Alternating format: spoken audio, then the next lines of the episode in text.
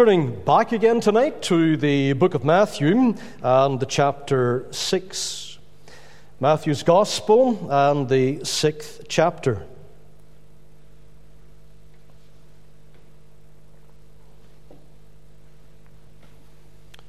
And for those that have been out recently, you will know that at our September week prayer on the Monday, Wednesday, and Friday nights, we turn to Matthew 6. And we looked at it again last Wednesday evening, and now we're coming to it again. So we'll start reading at verse 1. Matthew 6 and verse 1. Take heed that ye do not your alms before men to be seen of them, otherwise ye have no reward of your Father which is in heaven. Therefore, when thou doest thine alms, do not sound a trumpet before thee, as the hypocrites do in the synagogues and in the streets, that they may have glory of men. Verily I say unto you, they have their reward. But when thou doest alms, let not thy left hand know what thy right hand doeth, that thine alms may be in secret, and thy Father which seeth in secret himself shall reward thee openly. And when thou prayest, thou shalt not be as the hypocrites are, for they love to pray standing in the synagogues and in the corners of the streets, that they may be seen of men. Verily I say unto you, they have their reward. But thou, when thou prayest, enter into thy closet, and when thou hast shut thy door, pray to thy Father which is in secret, and thy Father which seeth in secret shall reward thee openly. But when ye pray, use not vain repetitions as the heathen do, for they think that they shall be heard for their much speaking. Be not ye therefore like unto them, for your Father knoweth what things ye have need of before ye ask him. And that final verse that we have read just now, verse 8, will be the topic for our discussion tonight. Be not ye therefore like unto them, for your Father knoweth what things ye have need of before ye ask him. Again, let's bow briefly in prayer. Our gracious Father, again we look to Thee. We pray that as we come to handle Thy word, that we will know Thy direction, and we will know much of Thy merciful grace. So speak to all of our hearts. Lead us in this subject, this vital subject of prayer in the closet, when we have shut our door, praying to our Father in secret. And we thank Thee that our Father, who sees in secret, shall reward us openly.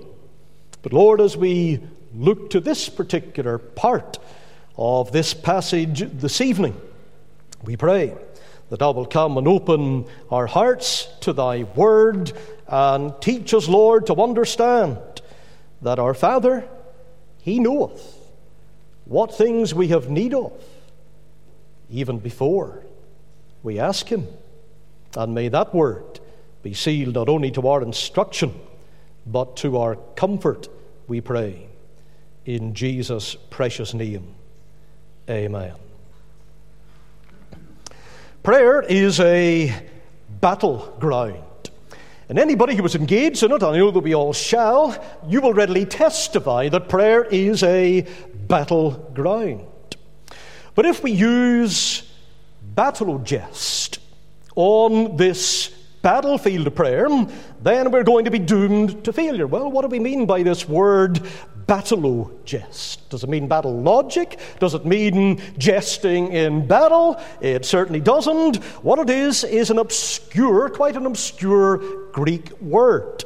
You only find it used once in the New Testament. Of course, in the Greek New Testament, we have it translated in our English Bible here in Matthew 6 and the verse 7, and the word is vain repetitions.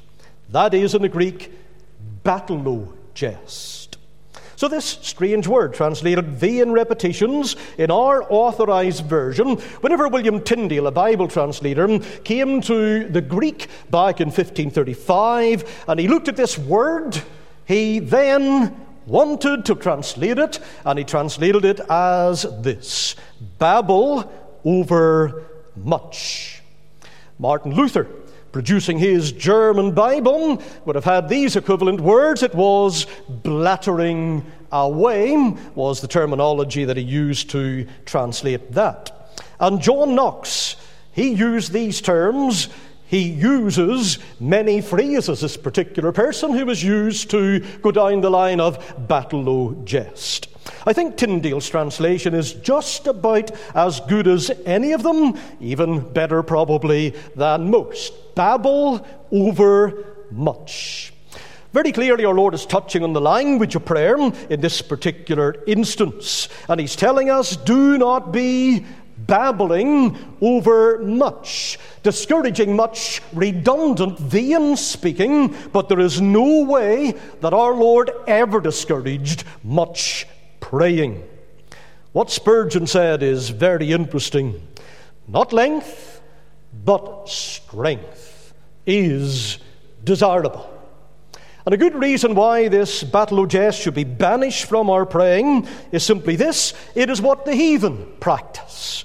And that's pointed out to us in the passage here. And we have an example of that on Mount Carmel, where we have the priests and the prophets of Baal all joined together in empty and in vain repetition. 1 Kings 18 and the verse 26. And again in Acts 19 and 34, a New Testament example of that very same thing. But most importantly, what it's doing is those who are engaging in these vain repetitions, they have a mistaken concept of God. And our Lord puts his finger on that mistaken concept when he says, But when ye pray, use not vain repetitions as the heathen do, for they think that they shall be heard for their much speaking. In other words, if we keep multiplying the words, if we keep piling up the expressions, then by just talking, talking, talking, that is going to be the key to being heard. Our Lord says, rather, Be not ye therefore like unto them, for your Father knoweth what things ye have need of before ye ask Him.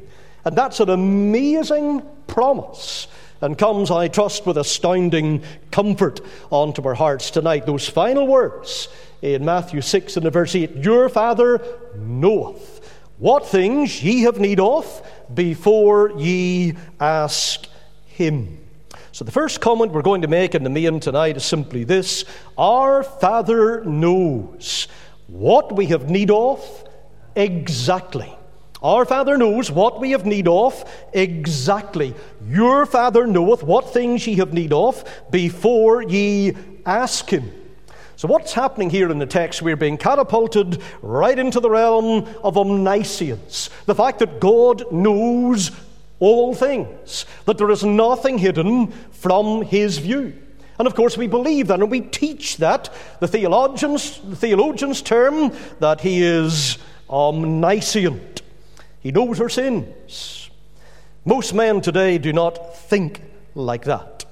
And so in Psalm 94 and the verse 7, there are those who sin, and yet they say, The Lord shall not see, neither shall the God of Jacob regard it. And God has an answer for those who say that in verse 9 of the same Psalm He that formed the eye, shall he not see?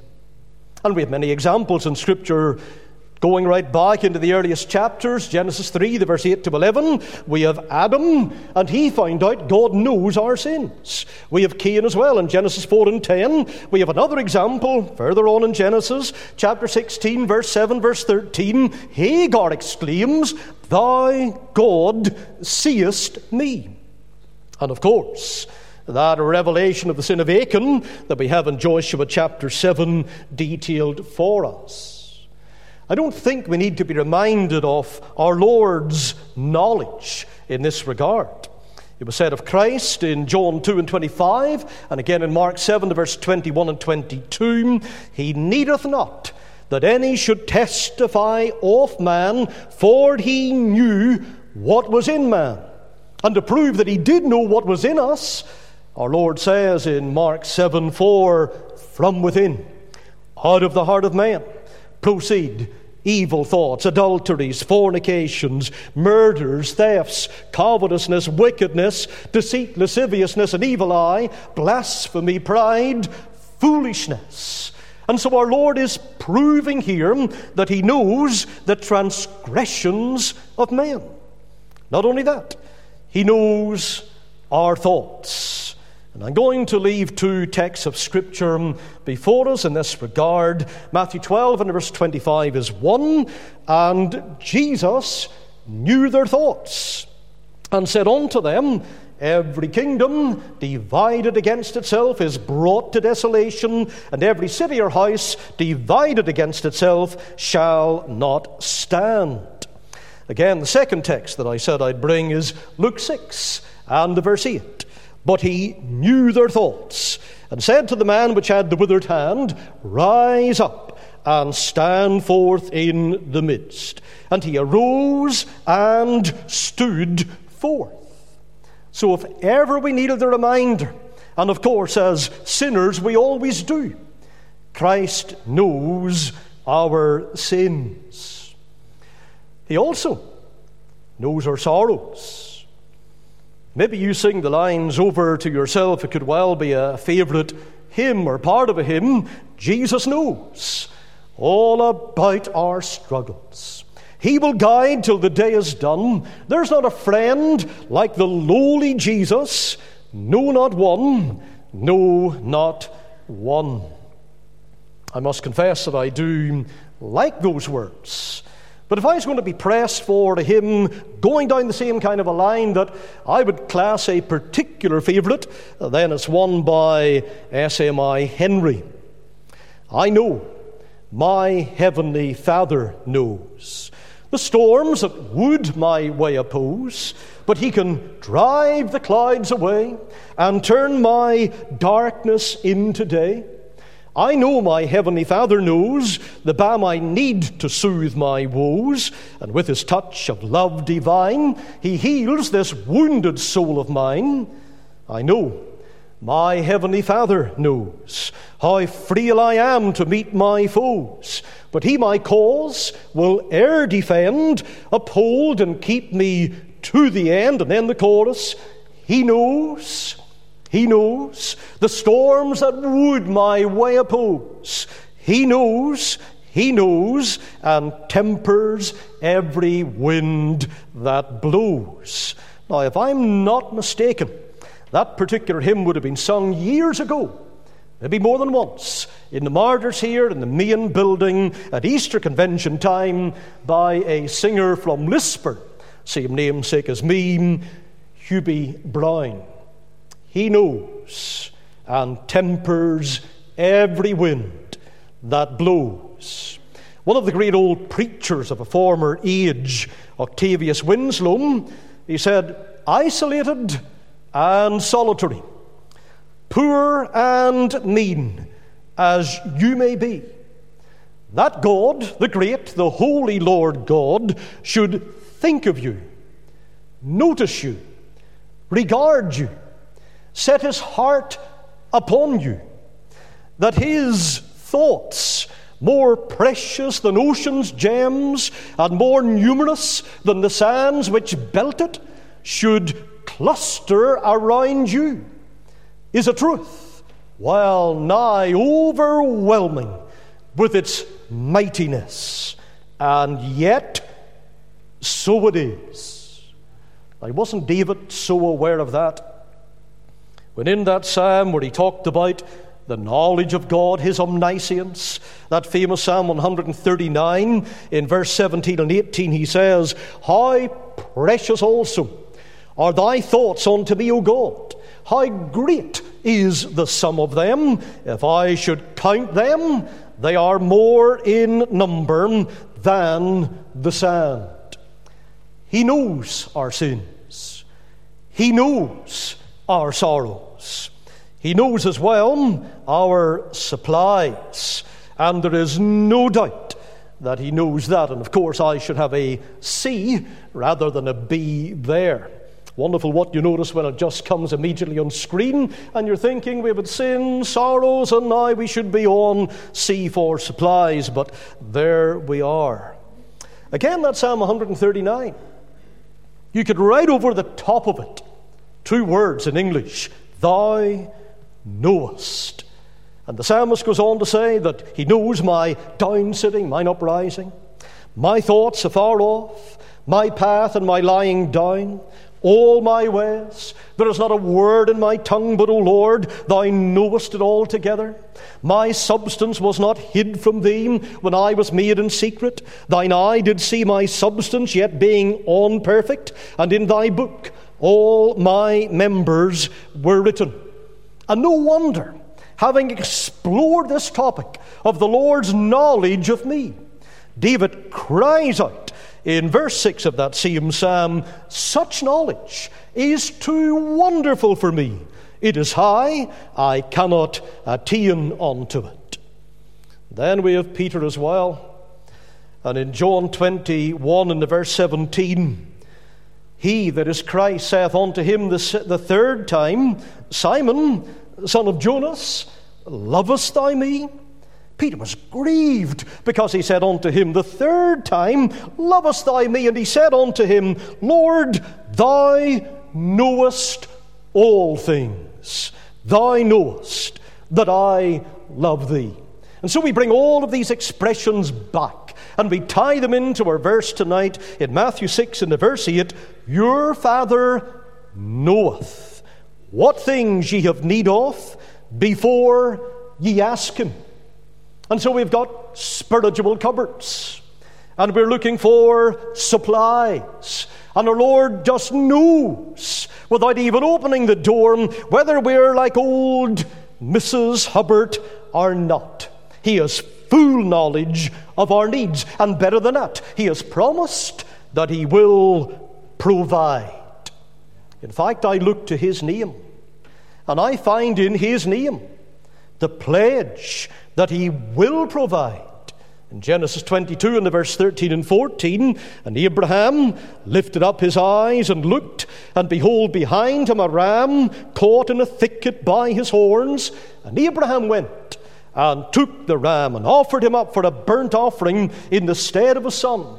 And Abraham called the name of that place Jehovah Jireh as it is said to this day, in the mount of the Lord it shall be seen, or otherwise translated, no doubt in the margin, the Lord will provide. Didn't we sing tonight? All you may need, He will provide. God will take care of you. Trust Him, and you will be satisfied. God will take care of you. Your Father knoweth what things ye have need of before ye ask him. Then that's the first point tonight. Our Father knows what we have need of exactly. But then, secondly, our Father knows what we have need of experimentally. Experimentally. He knows all of our individual personal needs. Your Father knoweth, what do we read here? What things ye have need of ye have need of. Now that's rather amazing as well. Because when we face up to facts, the truth of the matter is we do not know half what we need, like the Lord Himself does.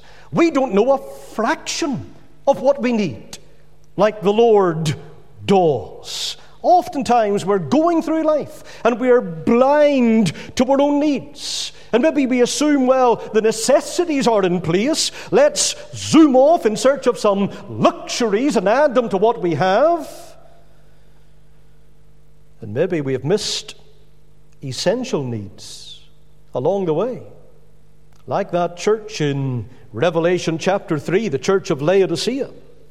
In verse 14 and 17 and 18, we read of it, and on to the angel of the church of the Laodiceans write, these things saith the Amen, the faithful and true witness, the beginning of the creation of God, because thou sayest.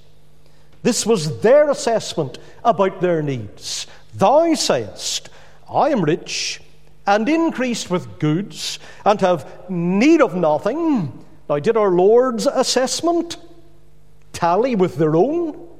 It was way off in terms of what they assessed. I am rich and increased with goods and have need of nothing. Our Lord says, And knowest not that thou art wretched and miserable and poor and blind and naked. You haven't understood these things. Our Lord is saying, I counsel thee to buy of me gold tried in the fire, that thou mayest be rich, and white raiment, that thou mayest be clothed, and that the shame of thy nakedness do not appear, and anoint thine eyes with eye salve, that thou may see.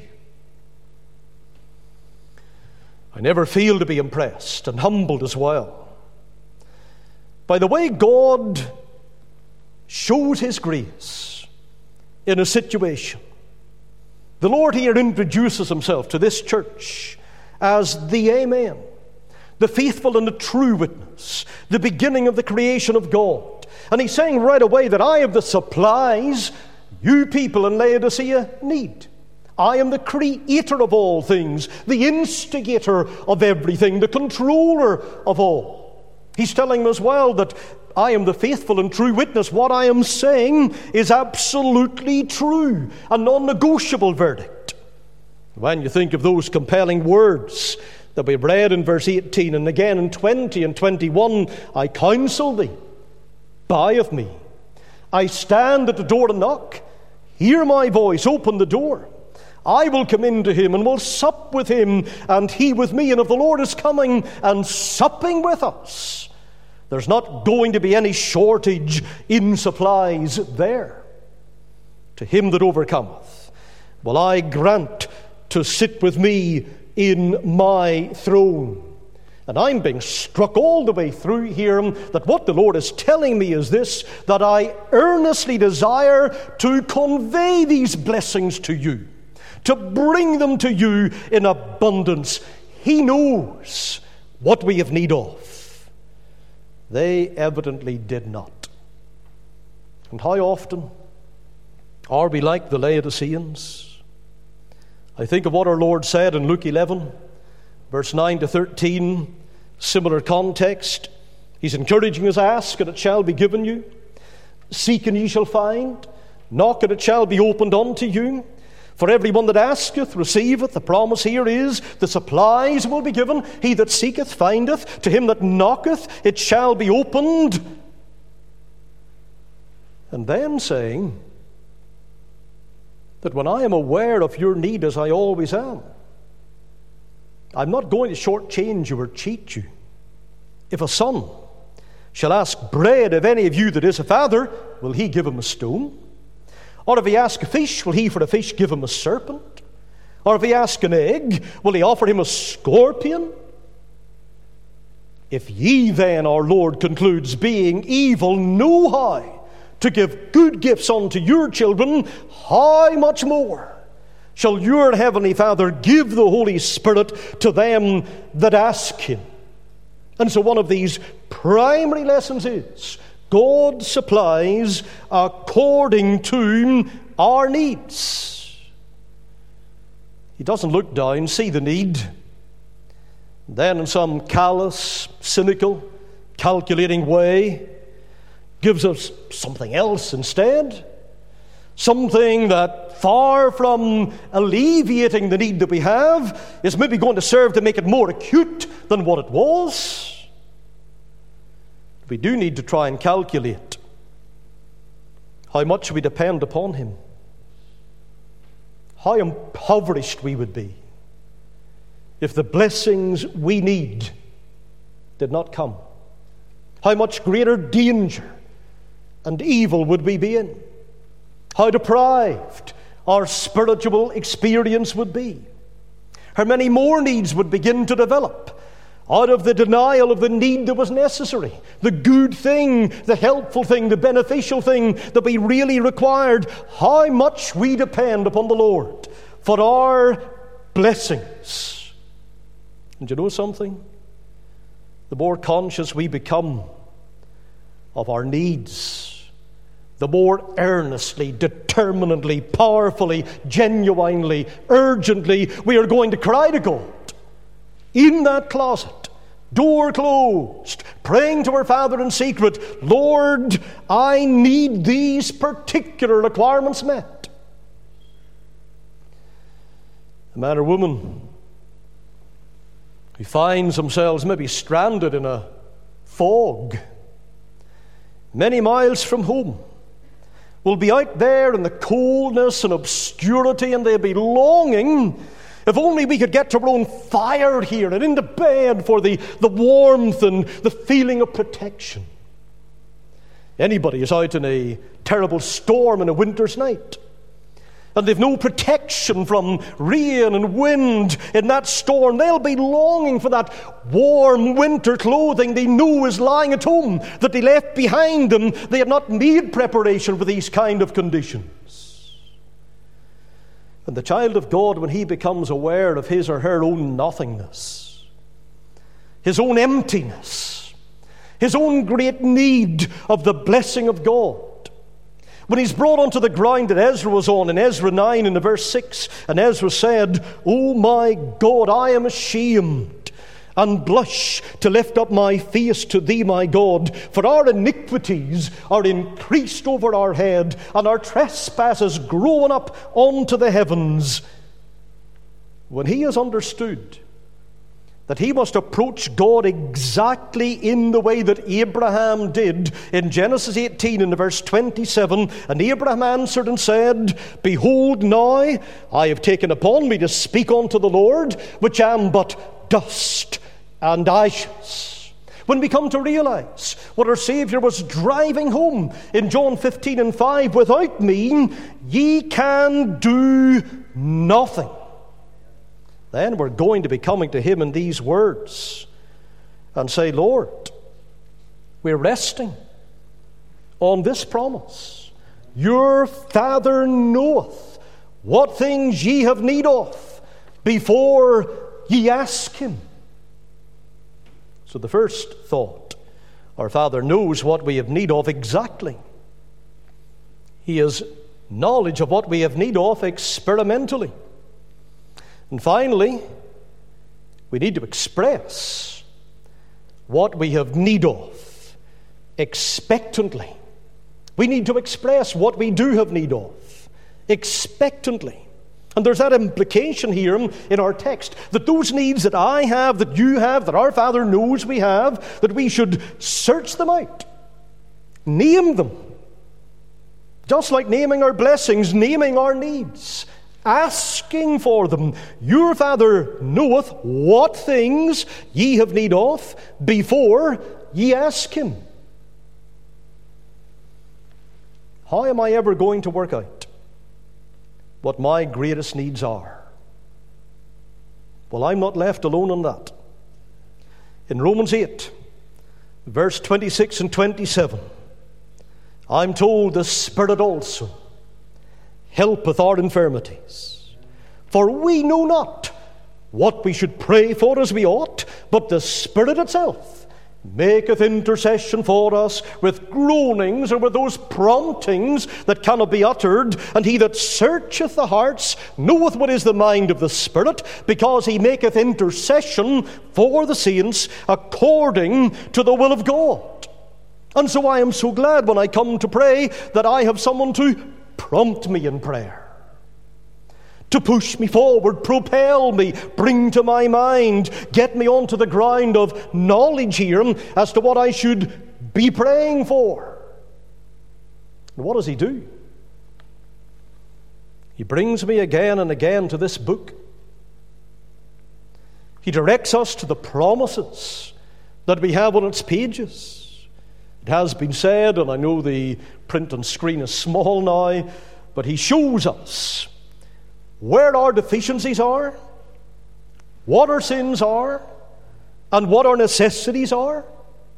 He sheds a light upon our condition and makes us feel deeply our helplessness, sinfulness, and dire poverty, and then he casts the same light upon the promises of the Word and lays home to the heart that very text that was intended to meet the occasion, the precise promise which was framed with foresight of our present distress. Now, do we believe that? Have we experienced this? Here's the need, here's the predicament. Ah, but here's the precise promise that has been framed with foresight of that present distress that we have. An old saint termed prayer as Bombarda Christianorum. What did he mean? Prayer is that Christian's great gun that he uses to bombard heaven. The gun is prayer. The promises, if you like, are the cannonballs. Faith wheels the gun into position and lights the fuse. Bombarda Christianorum, bombard heaven with heaven's promises. And so we have that encouragement in Ezekiel 34 and the verse 26, where God says, And I will make them and the places round about my hill a blessing, and I will cause the shower to come down in his season. There shall be showers of blessing, and take a promise like that and use that as the big cannonball and put it into the cannon and take aim and fire it right at the tender heart of God, for it is His promise, His word. Solomon did that. In 1 Kings 8 and verse 26, and now, O God of Israel, let thy word, I pray thee, be verified which thou speakest. And over every single promise of God, we can take that prayer of Solomon. Let thy word, I pray thee, be verified, which thou spakest. One of the favourite quotes that I like to remember from the Puritan era is one by Thomas Manton. Manton tells us one way to get comfort is to plead the promise of God in prayer, show Him His handwriting. God is tender of His word. Now, modern man, in his great wisdom, he's moved way beyond this realm, hasn't he? And he might say, you know, prayer, oh, it's a nice little thing to do. It's maybe an exceptionally good exercise. It activates the psychic part of a man. It's good for the lungs. It's probably good for the body and good for the mind as well. But we mustn't ever presume that we're going to ever hear an answer back to those petitions that we make. They're not going to have, modern man will say, the slightest impression upon God. What cynical nonsense. Dr. Adam Clarke, in his autobiography, tells a story that respected John Wesley, the evangelist. And they, Clarke and Wesley, were both on their way back to England by ship when wind had caused some great delay. Wesley was reading, and the people around were beginning to get agitated and more agitated by the moment, and they were pointing the, to the confusion that was about and the frustration of others on board. And they went to Wesley and they said, Aren't you aware of all of our fears, of the terrible weather that's enveloping all of us here? And Wesley just said, Then let us go to prayer. After Dr. Clarke had prayed, Wesley broke out in great supplication that seemed to be more, as Clarke noted, like the offering of sheer faith rather than just a mere desire. Almighty and everlasting God, he cried, Thou hast sway everywhere, and all things serve the purpose of thy will. Thou holdest the winds in thy fists, and sittest upon the water floods, and reignest a king forever. Command these winds and these waves, that they obey thee and take us speedily and safely to the haven whither we go. And everybody around felt the power of that petition. Wesley rose from his knees, didn't make a comment, simply took up the book that had been reading formerly, continued reading. Dr. Clarke returned to the deck, and to his surprise, he found the vessel under sail, holding to her proper course. It was great expectation in prayer. Praise God, He does exist. He does live. He lives in the power of an endless life. He does hear the pleadings of his people called by his name. He does answer their prayers and know for faith to see that. Every time we come to pray, oh, to be so convinced of his ability to answer prayer that we could rest upon the words of the poet. Depend on him. Thou canst not fail. Make all thy wants and wishes known. Fear not, his merits must prevail. Ask what thou wilt, it shall be done. The language of James 1 6 and 7, but let him ask in faith, nothing wavering. For he that wavereth is like a wave of the sea driven with the wind and tossed. For let not that man think that he shall receive anything of the Lord. Again in Matthew 9, the verse 37 and 38, and Matthew 10 and the verse 1, we have our Lord. And he's tapping the shoulders of his disciples and he's saying, Do you know what? I have got you praying. Now prepare to be the answer to your own prayers. And he was urging his disciples pray, look at the harvest fields. Pray for laborers, that's the need. The harvest truly is great, but the laborers are few. Pray ye therefore the Lord of the harvest that he will send forth laborers into his harvest. And they're praying and they're praying from our Lord's instruction here. And in Matthew 10 and 1, we have this recorded. And when he had called unto him his twelve disciples, he gave them power against unclean spirits to cast them out and to heal all manner of sickness and all manner of disease. In other words, our Lord took them and He made each and every single one of them the answer to their own prayers. Are we willing to be that? Or are we always and only praying that, Lord, stir somebody up, as long as it's not me? Lord, there's a need that needs met. Get somebody to see that need. Whenever obviously our eyes have been opened already to see it. And God has given us energy to answer our own prayer. Father was praying at home that the Lord would meet the needs of the poor, and when he finished, his little son said, Daddy, I wish I had your money. Why, son, the father said. He said, Because I would answer your prayers for you. You prayed that the poor might be helped. And I know you could do it very well with your money. May we be willing to be the Lord's instrument in this place. Let's take the text to heart in Matthew 6 and 8. Your Father knoweth what things ye have need of before you ask Him may even be the case, as Isaiah 65 and 24 records, and it shall come to pass that before they call, I will answer. And while they are yet speaking, I will hear. Let's bow together in prayer.